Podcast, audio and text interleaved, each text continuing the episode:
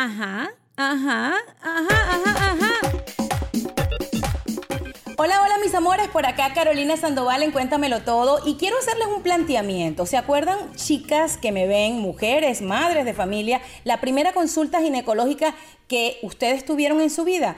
Seguramente sí. Yo creo que ese primer día es inolvidable. Ese primer día en donde tú te vas a chequear tus órganos internamente, de verdad que se queda en tu recuerdo, porque para nadie es un secreto que la consulta ginecológica es uno de los problemas más grandes que tenemos nosotras las mujeres. Por lo menos lo digo en primera persona. Tengo 49 años y en estos años, desde que tengo, yo diría 17, 18, que empecé el ginecólogo, nunca ha sido algo agradable, indiferentemente que uno se encuentre con doctores súper empáticos, serios, responsables y muy éticos.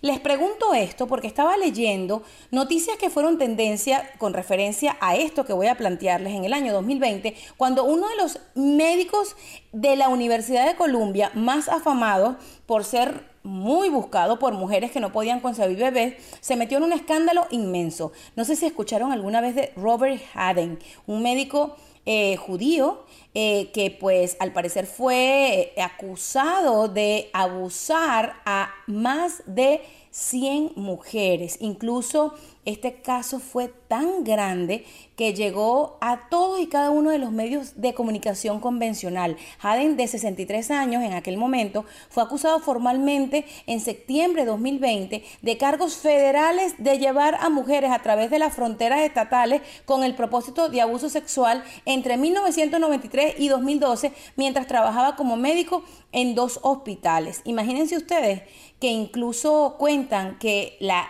esposa de un ex candidato presidencial, Evelyn John, eh, ella fue una de las pioneras en cuanto a que esto saliera a la luz, ya que su acusación fue de alguna manera la que hizo que se desenmascarara la imagen de este doctor solicitado, como vuelvo y les digo, por múltiples mujeres, porque al parecer era una de las eminencias médicas con conocimientos científicos a la hora de recomendar ciertos tratamientos para concebir bebés.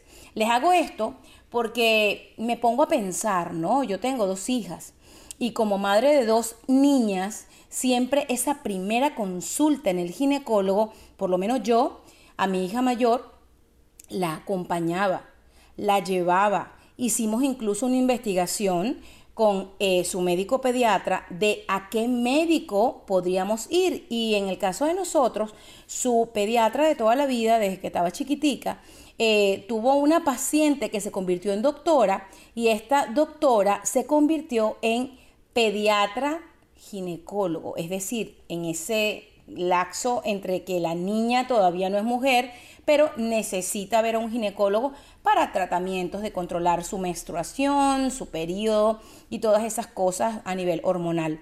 Les cuento porque me gustaría en esta conversación que ustedes me dijeran si las mamás que me escuchan prefieren que sus hijas vayan a médicos hombres o vayan a médicos mujeres. ¿Tendrá algo que ver esto en cuanto a la comodidad o al hecho de sentirte menos, no sé, como con miedos a la hora de ser revisada clínicamente? Les explico por qué. Todas las mujeres que me ven saben que para ninguna de nosotros la primera consulta eh, en un ginecólogo, yo creo que nunca es algo agradable, no es nuestro momento favorito, a pesar de que es el más importante. ¿Por qué? Porque anualmente todos los médicos sugieren, desde tu médico primario hasta luego tu ginecólogo y después tu ginecostetra, que te chequees todos tus órganos internos, así previenes cáncer de útero y todo lo que tiene que ver con tu sistema reproductor. Ok, dicho esto y basándonos en esta noticia que a mí me impactó y les voy a hacer una confesión, hace yo diría que unos cuatro días una de mis mejores amigas me manda eh, de la época en la cual esta denuncia se realizó del doctor Robert Haden, ¿ok? Haden, H-A-D-D-E-N, pueden buscar su nombre en Google, y ella me dice, amiga, no vas a creer lo que te voy a decir, entre una risa nerviosa y, casi ganas de llorar, me dice, tú sabes que yo no me podía embarazar de mi primer hijo, me cuenta mi amiga. Y resulta que amigas de Nueva York, porque ella vivía en Nueva York durante mucho tiempo, le recomendaron a un médico experto en fertilidad llamado doctor Robert Haden. ¿Ok? Mi amiga fue paciente de ese doctor durante muchísimos años y no es un caso que tú digas, ah, mira, es que lo leí en la prensa. Resulta que lo estoy escuchando de su propia boca. Gracias a Dios, ella no recuerda tener ninguna conversación inapropiada con él, ni nada que se le pareciera. Primero que nada, porque mi amiga recurría a este doctor, primero porque quería ser mamá, ¿ok? De una manera convencional, a través de tratamientos. Ella siempre sufrió de ovarios poliquísticos. De decirles la historia ginecológica de mi amiga no es el caso, pero les cuento para ponerlas en contexto y decirles que cuando ella llega a manos del doctor Robert Haden, ella siempre fue con su esposo. Y cuando realizan el tratamiento que finalizó con un embarazo maravilloso, ella se quedó demasiado feliz con el doctor. Años más tarde se muda de Nueva York a la Florida y quería seguir visitándolo y viajaba de estado a estado a visitar al doctor. Cuando sale esta noticia, mi amiga me dice, no lo puedo creer, nunca tuve un sí o un no, nunca tuve una queja. La enfermera del doctor Haden era una mujer impecable, súper, sabes que aquí en los Estados Unidos también les tengo que contar, cosa que también me pareció extraña, cuando uno entra a cualquier doctor, desde un cirujano, tu médico primario, el pediatra, siempre hay alguien dentro de la oficina una enfermera, un asistente médico, porque legalmente no te puedes quedar sola eh, con el doctor dentro, ¿ok? Entonces, cuando uno escucha la noticia, ¿no? De, que estas más de 100 mujeres entre el año 1993 y el 2012 eh, fueron víctimas de abuso por parte de este doctor, quiero leerles una parte que a mí me impactó profundamente, en donde señalan que no solamente eh, este doctor realizaba exámenes que ya sabemos de qué se tratan eh, a nivel ginecológico, sino que practicó sexo oral a muchas de las víctimas. Ustedes se imaginan toda la educación sexual que le tenemos que dar desde temprano a nuestros hijos, claramente explicándoles hasta dónde puede llegar un doctor y hasta dónde no, qué está correcto y qué no. Es tan importante la comunicación abierta con nuestros hijos que yo con la licencia que tengo de madre, porque eso lo avala, yo les puedo decir que yo cumplí como con lo que a mí me enseñó mi mamá y mi papá. En mi casa siempre hubo transparencia en cuanto a las conversaciones. Cuando pasamos de la niñez a la pubertad, recuerdo que mi mamá nos compró un libro en el cual nos explicaba el cuerpo humano, aunque suene muy ridícula esta conversación en el año 2023, seguimos leyendo que existen todavía personas ingenuas, personas que son manipuladas por expertos en el mundo de, en este caso de la salud, este, y no estoy generalizando, pero estoy recurriendo a dar un ejemplo de un caso que usted puede verificar en las diferentes páginas, en las redes sociales, en Google, porque dice, y lo van a encontrar, el ex ginecólogo Robert Haden, de 63 años, fue acusado formalmente en septiembre de 2020 de cargos federales por abuso a mujeres. Lo pueden encontrar.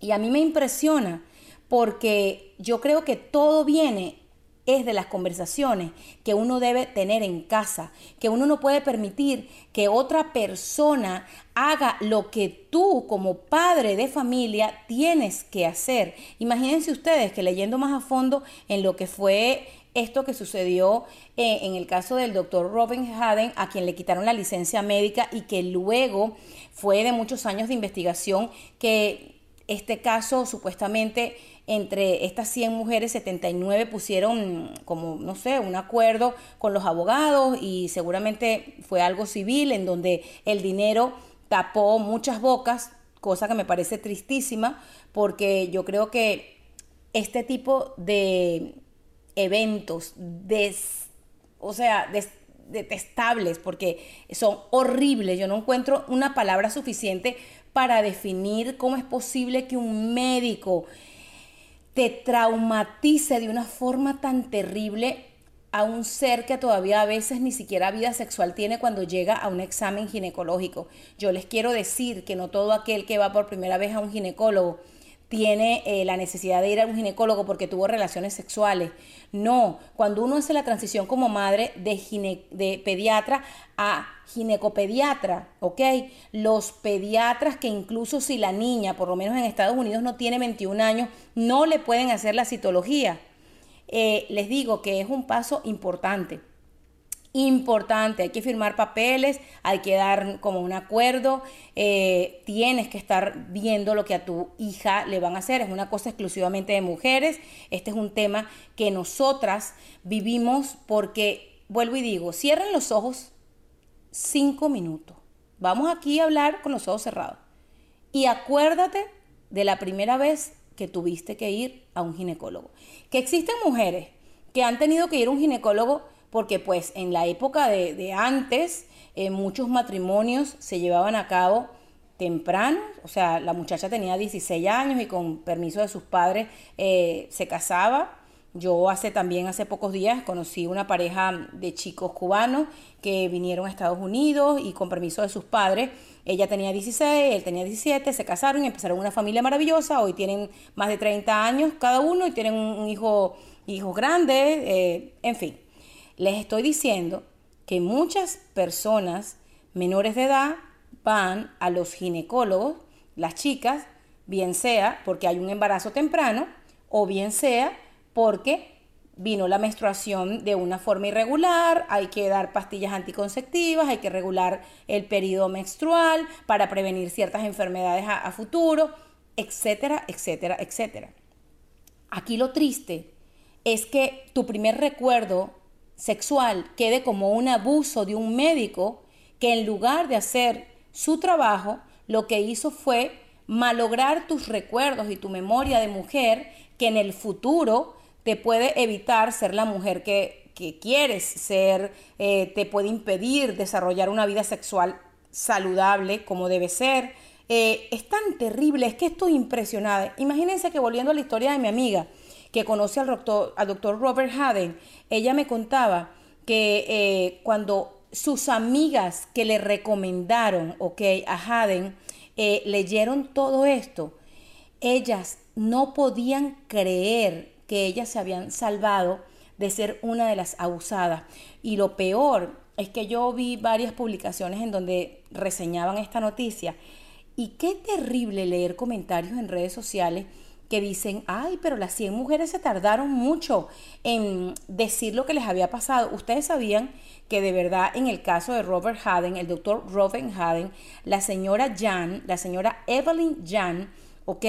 Esposa del ex candidato presidencial y, candidato a la alcaldía de la ciudad de eh, Nueva York, Andrew Jan, de verdad que al ella dar esta, como esta denuncia, al hacer esta denuncia, ella abrió la puerta de que muchas mujeres se sintieran apoyadas y empezaron a decir, a mí me pasó lo mismo, yo también.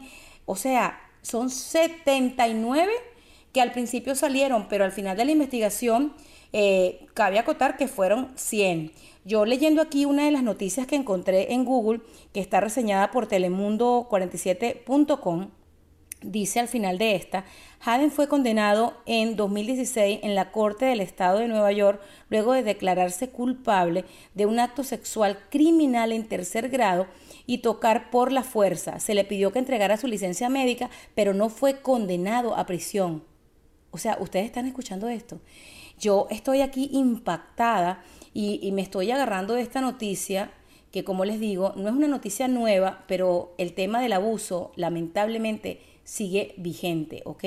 El tema de escuchar a tantas mujeres que son violentadas, abusadas y en muchos casos por ser mujeres ingenuas que no recibieron una formación eh, por parte de, sus madres, que de pronto no tenían tampoco esa claridad a la hora de expresarse, eh, viven estos terribles instantes que le cambian la vida para siempre. A mí me gustaría que hoy en nuestro eh, episodio del podcast Cuéntamelo Todo, me cuentes a través de mis redes sociales, arroba veneno sandoval, sobre qué piensas de este tipo de historias y cómo fue tu caso de la primera vez que fuiste a un doctor. Yo eh, yendo a, mi parte, para empezar siendo yo la que les cuenta, mi primera eh, visita a un ginecólogo fue una mujer. En la universidad donde yo estudié, la Universidad Central de Venezuela, en Venezuela, en Caracas, eh, existe eh, centros de salud, por lo menos en la época que yo estudié, en donde los estudiantes podían acudir a las citas mm, médicas. Mi ginecóloga, que por supuesto tenía eh, consulta privada y también consulta dentro de la universidad, me tocó vivirla y, conocerla como estudiante y me enseñó mucho de, de lo que yo tenía que aprender. Mi mamá desde pequeña siempre nos habló y nos dijo cómo sería, cómo ibas a, lograr tú eh, saber que estabas en el médico correcto. Sí, siempre pensamos que ir a una mujer ginecóloga era lo que yo quería y lo, más conveniente, aunque les tengo que decir que en el transcurso de mi vida, eh, como mujer, eh, los médicos que fueron mis ginecólogos cuando estuve embarazada fueron señores impecables, responsables, incapaces de hacerme sentir incómoda, porque en el transcurso de la vida uno va evolucionando, pero yo quiero saber, ¿ustedes piensan que eso debería hacer la diferencia, que el médico ginecólogo, ginecostetra, sea mujer o sea hombre? ¿No sería correcto que indiferentemente del género, tu doctor fuera la persona más idónea para tú sentirte cómoda en algo tan incómodo?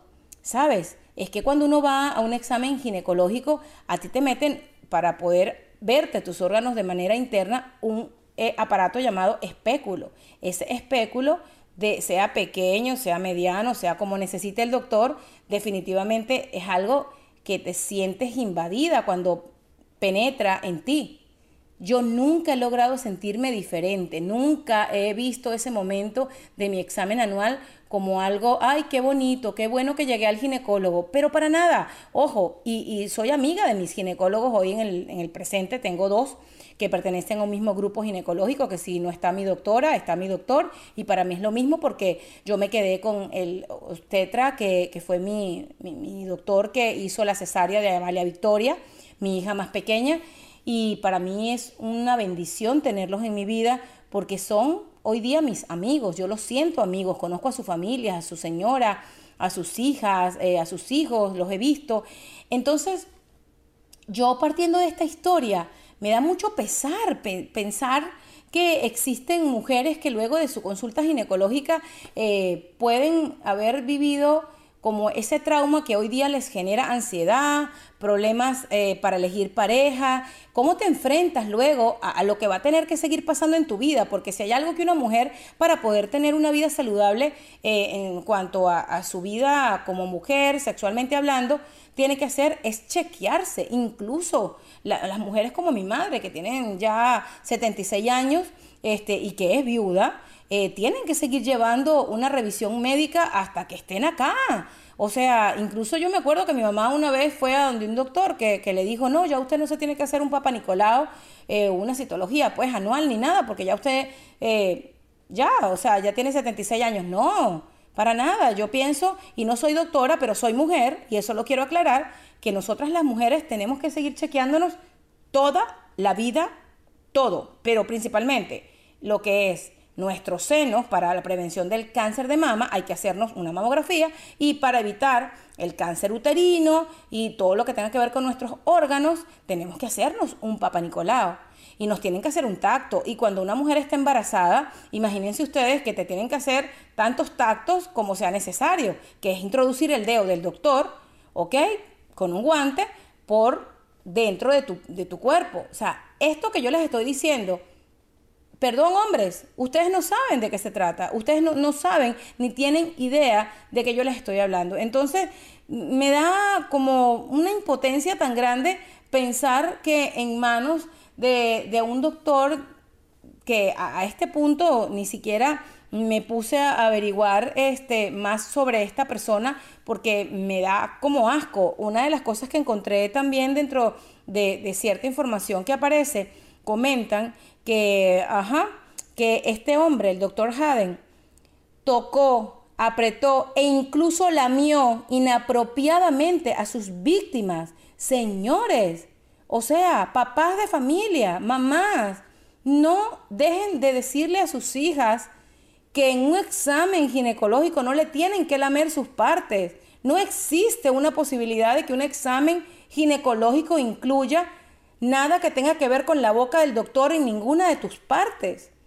O sea, qué, preocupación. Yo el otro día escribí en mi cuenta en Instagram, arroba veneno sandoval, lo difícil lo retador y lo desafiante que es ser madre. Porque cuando uno lee este tipo de noticias, y, si no es uno y no es otro, y, pasó en Hollywood, y pasa en Nueva York, y pasa en Venezuela, porque en Venezuela también fue muy famoso el caso de, un psiquiatra. Eh, que no viene al caso, pues no estoy hablando en específico de ese caso, que en medio de, la hipnosis de sus pacientes también les abusaba. O sea, ¿hasta cuándo tenemos que seguir leyendo, escuchando este tipo de situaciones? Vamos a como mamá a, decirle a, nuestras hijas, sí, que eh, un abuso es hasta estar casada y que tú no quieras tener relaciones sexuales y tu esposo eh, te lo haga sin tu consentimiento. Eso es un abuso y por eso vuelvo a, la premisa, al inicio de lo que fue nuestra conversación en este episodio de nuestro podcast Cuéntamelo todo. Un examen ginecológico no incluye sexo oral. No existe que un doctor o una doctora te haga ese tipo de prácticas sexuales porque primero que nada una consulta ginecológica no es una práctica sexual, es algo en donde te chequean tus senos, tus partes internas, te hacen, depende de lo que tengas, exámenes sanguíneos, exámenes de cultivo urinario, te hacen el llamado conocido por todos Papa Nicolau en los Estados Unidos. Yo toda la vida en Venezuela lo escuché como citología para saber cómo te encuentras y revisar que no tengas ninguna enfermedad de transmisión sexual si eres una persona activamente sexual. Entonces, basada en esta noticia que como yo creo que ustedes me conocen ya por el tono de mi voz, yo les quiero decir eh, importante. Cuando vayan a hacer la transición entre lo que es el pediatra al ginecólogo de sus hijas, hagan una investigación grande, ardua, chequeen el background del médico, ni vayan a pensar que porque todo el mundo diga que es bueno, lo es.